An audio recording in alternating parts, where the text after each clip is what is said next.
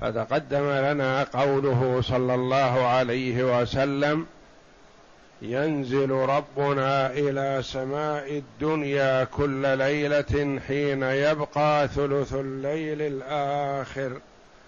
فيقول من يدعوني فأستجيب له من يسألني فأعطيه من يستغفرني فأغفر له. متفق عليه يعني رواه البخاري ومسلم. وكذلك هذا الحديث قوله صلى الله عليه وسلم لله اشد فرحا بتوبه عبده المؤمن التائب من أحدكم براحلته. الحديث أي أكمل الحديث. فالمؤلف رحمه الله أتى بأول الحديث ومحل الشاهد منه لله أشد فرحا بتوبة عبده المؤمن التائب. ثم قال لك أكمل الحديث. والحديث متفق عليه في الصحيحين وفي غيرهما. وتتمة الحديث كما في صحيح البخاري رحمه الله وغيره من الأئمة رحمة الله عليهم أجمعين. يقول صلى الله عليه وسلم لله أشد فرحا بتوبة عبده المؤمن من رجل بأرض فلات دوية مهلكة ومعه راحلته عليها طعامه وشرابه. فنزل عنها فنام وراحلته عند رأسه. فاستيقظ وقد ذهبت. فذهب في طلبها فلم يقدر عليها حتى أدركه الموت من العطش. فقال والله لأرجعن فلأموتن حيث كان رحلي. فرجع فنام فاستيقظ فإذا راحلته عند رأسه فقال اللهم أنت عبدي وأنا ربك أخطأ من شدة الفرح. تصور شدة فرح هذا الرجل الذي وصفه النبي صلى الله عليه وسلم. في أرض فلات دوية مهلكة يعني ما حوله أحد وما يسمع صوتا وما يجد حوله أحد لا ماء ولا مرعى. ونزل عن راحلته وعليها طعامه وشرابه. فنام. يستريح ومطمئن على راحلته. فلما استيقظ ما وجد الراحلة. فذهب يمينا وشمالا يبحث عنها فلم يجدها ومضى وقت طويل. وبلغ منه العطش مبلغا عظيما. وعادة يعطش المرء قبل أن يجوع. فأيقن بالموت لأنه ما حوله أحد. وقال أرجع إلى مكاني وانام فيها حتى يدركني الموت. ما. فنام. في مكانه الذي انطلقت منه راحلته. فلما استيقظ وإذا الراحلة واقفة عنده وقد تدلى زمامها حول يده. فلما بلج عينيه رأى الراحلة والزمام فتمسك بالزمام. ثم تذكر نعمة الله عليه في إعادتها إليه بعدما بحث عنها وجد واجتهد في طلبها فلم يجدها. يحمد الله على ذلك إن جاءت. فقال اللهم أنت عبدي وأنا ربك. يقول النبي صلى الله عليه وسلم أخطأ من شدة الفرح. الله جل وعلا أشد فرحا من هذا براحلته حينما يتوب إليه عبده المؤمن من ذنب اقترفه. فالشاهد عندنا قوله صلى الله عليه وسلم لله أشد فرحا. فدل هذا الحديث الصحيح على أن الله جل وعلا يفرح بتوبة عبده المؤمن. والفرح صفة فعلية. والله جل وعلا وصفه أعلم الخلق به بهذه الصفة. فأعلم الخلق بالله جل وعلا من هو؟ رسوله صلى الله عليه وسلم. وصف ربه بالفرح. وما هو الواجب علينا حينئذ؟ الإيمان بما وصفه به رسوله صلى الله عليه وسلم. لكن حذاري أن يقع في الذهن أن فرح الله جل وعلا مثل فرح المخلوق. لأن فرح المخلوق نشوة في نفسه ونشاط وخفة ينشأ عنه الطرب من بعض الأشخاص وينشأ عنه الكبر والغطرسة من الآخرين. فالمخلوق يوصف بالفرح وهي في المخلوق تختلف عن صفة الخالق جل وعلا. كما أن الله جل وعلا يقال له استوى على العرش. ويقال لزيد أو عمرو استوى على كرسيه. لكن هل يقال أو يجوز أن يقال استواء الله كاستواء زيد؟ لا. كذلك فرح الله جل وعلا. لا يجوز أن نقول إنه كفرح المخلوق. الله جل وعلا له ذات. وهل ذاته تشبه ذوات المخلوقين؟ لا. إثبات الذات واجب لكن كنهها وصفتها وكيفيتها الله أعلم بها. فكذلك الفرح معلوم المعنى لكن هل هو صفة في الخالق كصفته في المخلوق؟ لا. يختلف اختلافا كبيرا ولا يقاس هذا بهذا ولا يقرب منه. وإنما الواجب على المؤمن الإيمان بهذه الصفة. وتصديق النبي صلى الله عليه وسلم فيما وصف به ربه تبارك وتعالى.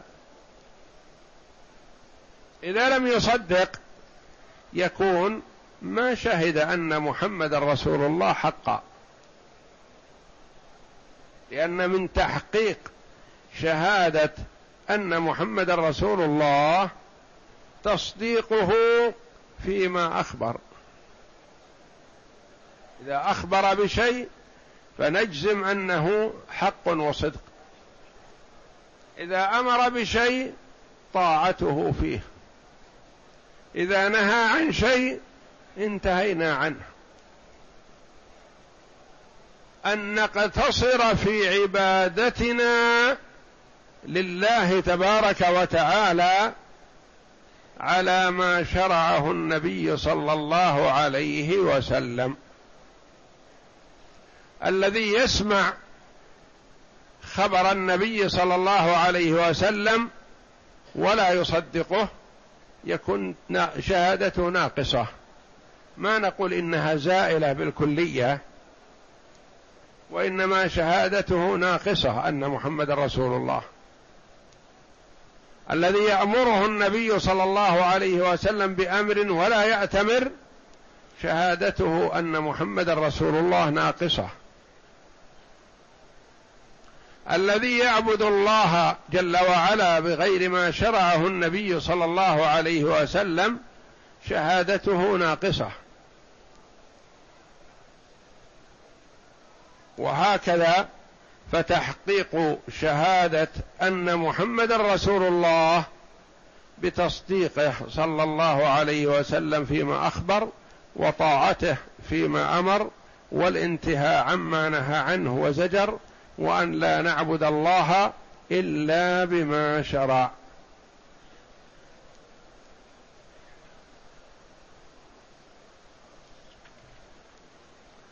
فدل هذا الحديث على إثبات صفة الفرح لله جل وعلا على ما يليق بجلاله وعظمته وهي صفة حقيقية.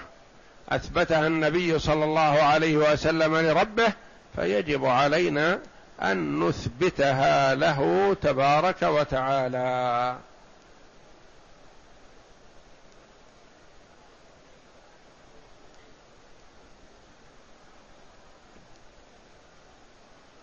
ولا يجوز لنا تأويلها أو تحريفها أو تفسيرها. نقول الفرح إرادة الثواب أو ثواب الله جل وعلا لعبده لا شك أن فرح الله جل وعلا بتوبة عبده لها ثمار عظيمة تعود إلى العبد. لكن علينا أن نثبت الصفة لله تبارك وتعالى وآثارها عظيمة. ما نحصرها نقول المراد بالفرح هنا الثواب الصادر من الله جل وعلا للعبد أو الرضا من الله جل وعلا للعبد هو جل وعلا يفرح بتوبة عبده لا بد ينشأ عن هذا ثوابه أن الله يثيب عبده ينشأ عن هذا أن الله جل وعلا يرضى عن عبده وهكذا فآثارها كثيرة وعظيمة. لكن علينا إثبات الصفة إثباتا حقيقي. بعيد عن التشبيه والتمثيل بعيد عن التعطيل فالتعطيل نفي إثبات الصفه نفي الصفة وأنها ليست بحقيقية هذا تعطيل. تشبيهها بصفة المخلوق هذا تمثيل. وكما تقدم الناس في باب صفات الباري جل وعلا ثلاثة أقسام. طائفتان ضالتان وثالثة وسط أهل السنة والجماعة. المتبعون للنبي صلى الله عليه وسلم. الآخذون بالكتاب والسنة. فطائفة غلت في الإثبات فخرجت عن الصواب. تجاوزت الحد. أثبتت الصفة وهذا حسن. يا ليتهم وقفوا على هذا. بل شبهوها. قالوا يفرح كفرح أي مخلوق. فرح الله كفرح المخلوق تعالى الله. مثل قولهم يد الله كيد المخلوق ووجه الله كوجه المخلوق ونحو ذلك. هؤلاء أثبتوا الصفة والإثبات حسن لكنهم تجاوزوا الحد فغلوا فشبهوا صفات الباري جل وعلا بصفات خلقه وذلك ضلال. الطائفة الأخرى تصوروا أنه ما يمكن إثبات الصفة إلا على شكل صفة المخلوق فنزه الله جل وعلا عن ذلك ونفوا الصفة.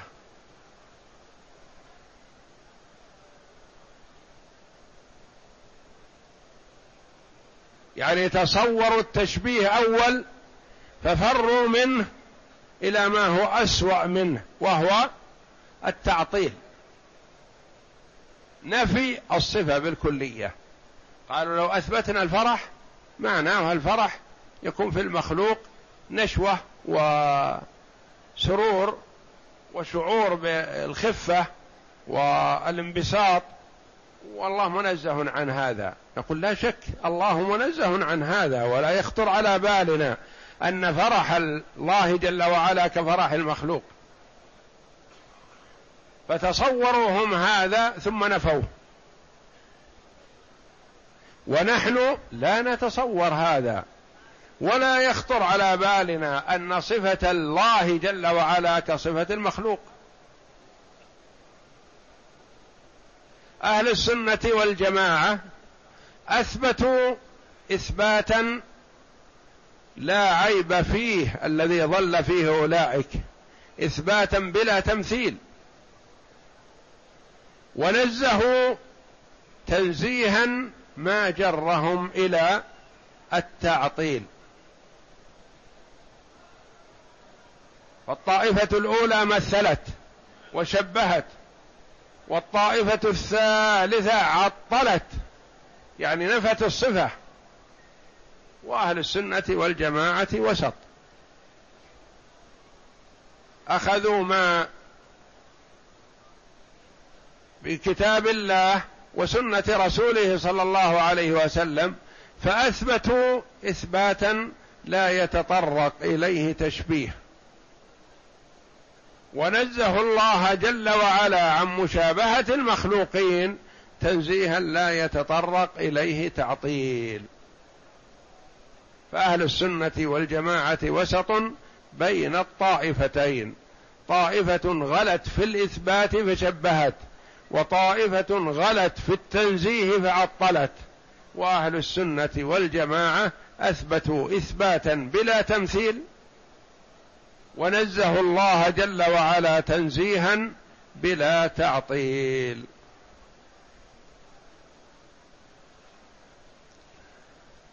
وهذا الحديث يحثنا ويوجهنا إلى أنه ينبغي للعبد الذي يريد سعادة نفسه في الدار الآخرة ويحب أن يتعرض فرح الله جل وعلا به بالمبادرة بالتوبة.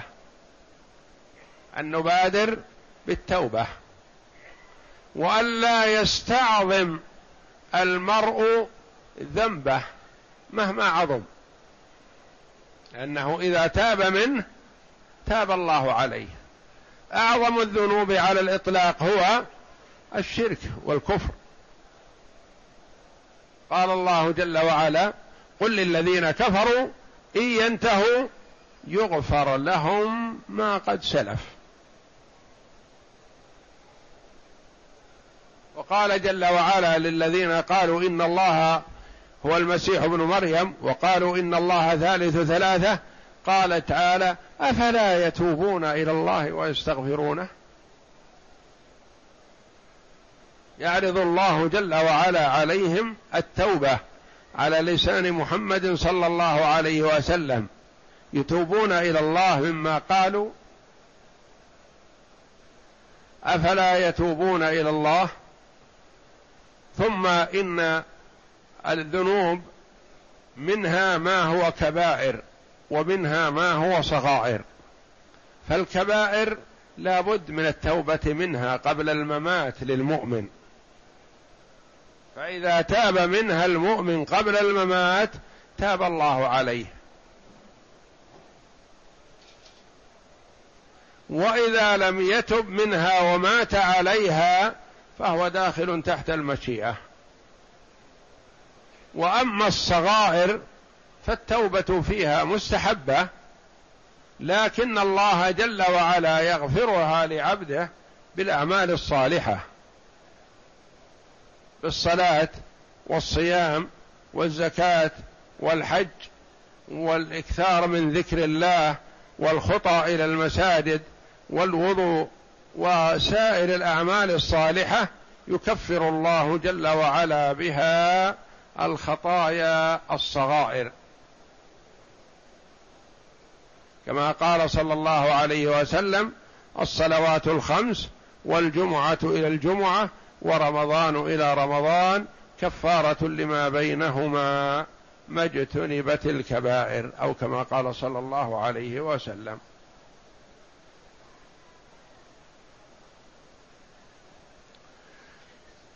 فالسيئات إذا تاب الله إذا تاب العبد منها فالله يتوب عليه والله يفرح بهذه التوبة من عبده.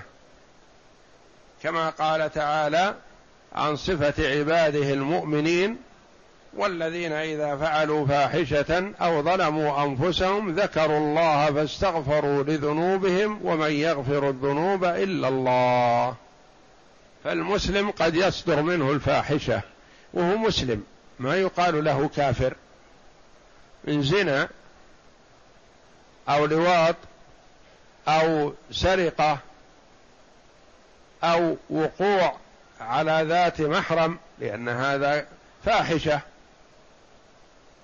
لأن الله جل وعلا يقول ولا تنكحوا ما نكح آباؤكم من النساء إلا ما قد سلف إنه كان فاحشة ومقتا وساء سبيلا. وقال تعالى ولا تقربوا الزنا إنه كان فاحشة وساء سبيلا. يعني الوقوع على ذات المحرم أفحش وأعظم من الزنا بالأجنبية لأن ذاك سماه الله جل وعلا مع كون فاحشة مقتا. إنه كان فاحشة ومقتا وساء سبيلا. وقال على الزنا جل وعلا ولا تقربوا الزنا إنه كان فاحشة وساء سبيلا. وقال لوط عليه السلام لقومه أتأتون الفاحشة وهي الفعلة الشنيعة إتيان الرجل الرجل؟ وحث جل وعلا عباده على التوبة فقال والذين إذا فعلوا فاحشة أو ظلموا أنفسهم ذكروا الله فاستغفروا لذنوبهم ومن يغفر الذنوب إلا الله. ولم يصروا على ما فعلوا وهم يعلمون. فالمؤمن يتعرض لنفحات الله جل وعلا وفرحه ليشمل بالمغفرة والرحمة. وهل تصح التوبة دائما وأبدا؟ وهل تصح التوبة من ذنب وهو مصر على آخر؟ إذا كان المرء مقترف لأكثر من ذنب ثم من الله عليه بالتوبة من واحد منها هل تصح توبته؟ إذا كان مثلا يسرق ويشرب الخمر ويزني ثم بدأ قلبه يعود إلى الله ويرعوي لكنه ما يستطيع أن يقلع عن هذه كلها. أقلع عن شرب الخمر وتاب وصدق في توبته. هل تصح؟ أو يقال له لا بد أن تتوب من جميع الذنوب ولا ما ينفعك التوبة من ذنب دون الأخريات؟ الصحيح أنها تصح توبته من الذنب الذي يتوب منه وإن لم يتب من الذنب الآخر. إذا كان مثلا يتعاطى السرقة وشرب الخمر ثم أراد أن يتوب من شرب الخمر وتاب من شرب الخمر ولكنه في السرقة استمر عليها. هل تصح توبته؟ الصحيح أنها تصح توبته من الذنب الذي تاب منه. لأن كل ذنب على حدة. فإذا تاب من ذنب صحت توبته من هذا وهو بعد هذا حري في أن يتوب من الآخر بإذن الله بما يلقيه الله جل وعلا في نفسه من الإيمان. والرغبة في الخير يتحسن تتحسن حاله فيرعوي ويترك الذنب الآخر بإذن الله.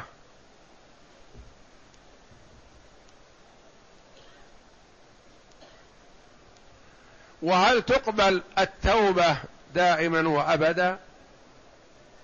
تقبل إذا كانت في الوقت المناسب. ما هو الوقت المناسب؟ إذا كان في حال الغرغرة عند الموت هل تقبل توبته؟ لا. إذا طلعت الشمس من مغربها هل تقبل توبة العبد؟ حينئذ لا.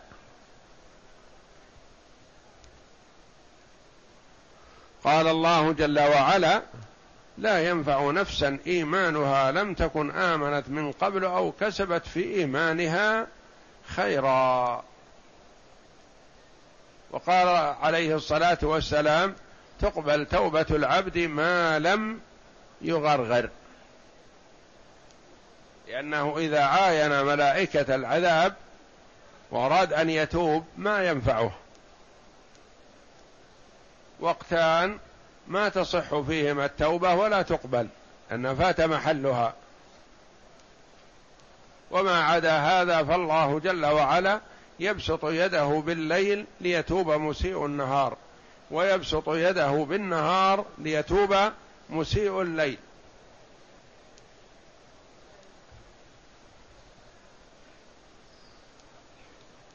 وتقدم أن للتوبة الصحيحة شروط. لأن فيه توبة تسمى توبة الكذابين.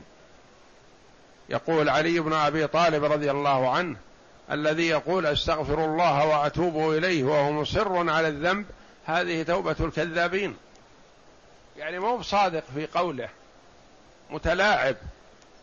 لو كان صادق لتاب. اذا لا بد بالتوبة الصحيحة من الإقلاع عن الذنب. إذا كان يتعاطى الربا مثلا ما يستمر في معاملاته الربوية ويقول أستغفر الله وأتوب إليه. نقول هذه ليست بتوبة. أقلع عن الربا. ثم الندم على ما فرط منه. ما يتبجح ويمدح نفسه بما حصل منه من المخالفات الشرعية. وإنما يندم على ما فرط منه من المعاصي. ثم العزم على الا يعود إلى هذا الذنب مرة أخرى. ما يقول أتوب في رمضان؟ عن شرب الخمر أو أتوب في رمضان عن ترك الصلاة. أو أتوب في رمضان عن التخلف عن صلاة الجماعة مثلا. ثم إذا نيته أنه إذا خرج رمضان عاد إلى ما كان يريد. هذا توبته ما بصحيحه ولا تنفعه. لأنها توبة وقتية بالوقت.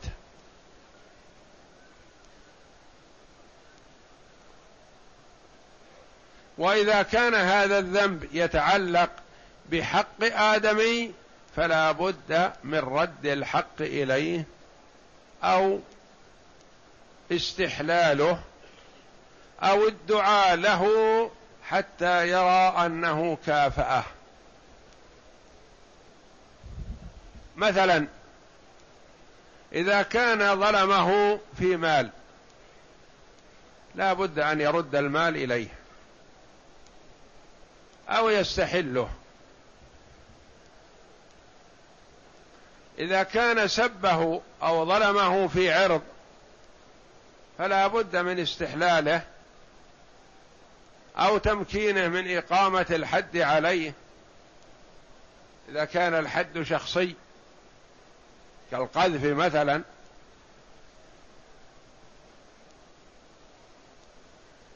أحيانا يقال إذا أخبره بأنه أساء من جديد ولا يحلله.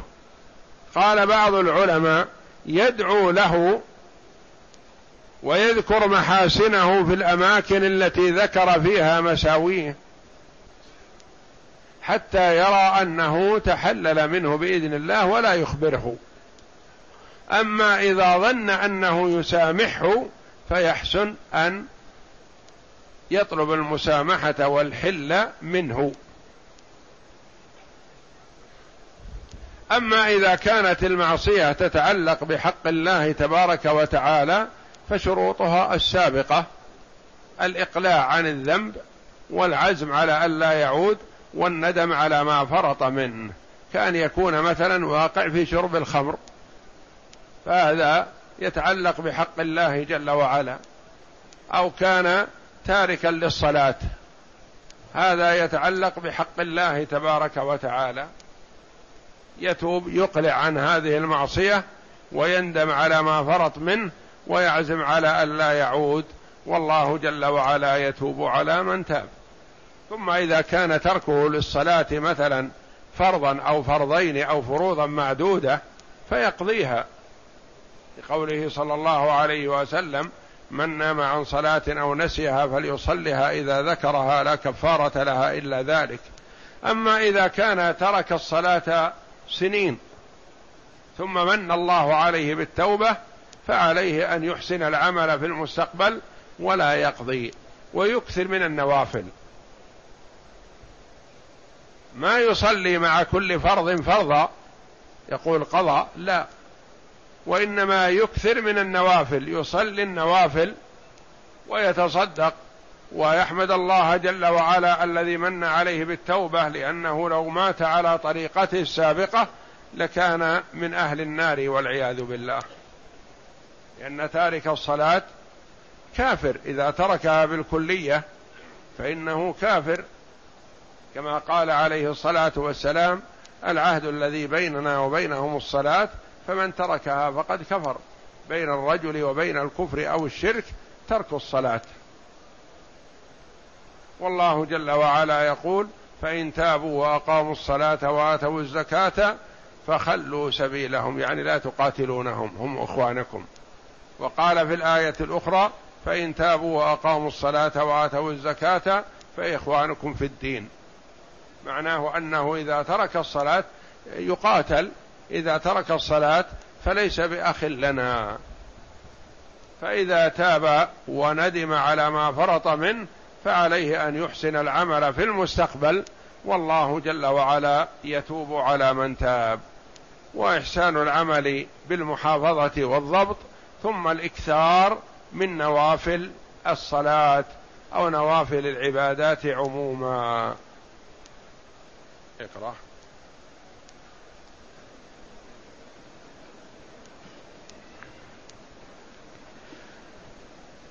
يقول الشارح وفي هذا الحديث إثبات صفة الفرح لله عز وجل والكلام فيه كالكلام في غيره من الصفات كالكلام في غيره من الصفات أنه صفة حقيقية لله عز وجل على ما يليق به وهو من صفات الفعل التابعة لمشيئة الله وقدرته. صفات الفعل التابعة لمشيئته تعالى. فيه صفات ذاتية. لا تنفك عن الذات. وفيه صفات فعلية تابعة للمشيئة. مثل الفرح والغضب والرضا. هذه صفات فعلية تابعة لمشيئته تعالى. إذا شاء فرح وإذا شاء غضب جل وعلا.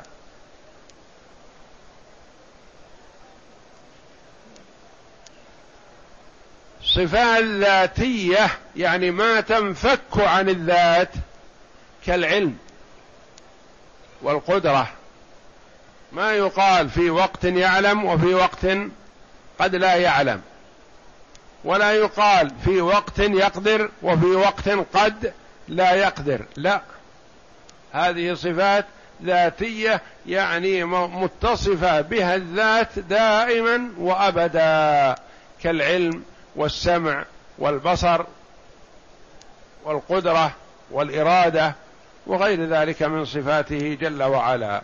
وهناك صفات فعلية ك مثلا الرضا مثلا والغضب والاستواء على العرش والنزول وغير ذلك من صفة من الصفات الفعلية.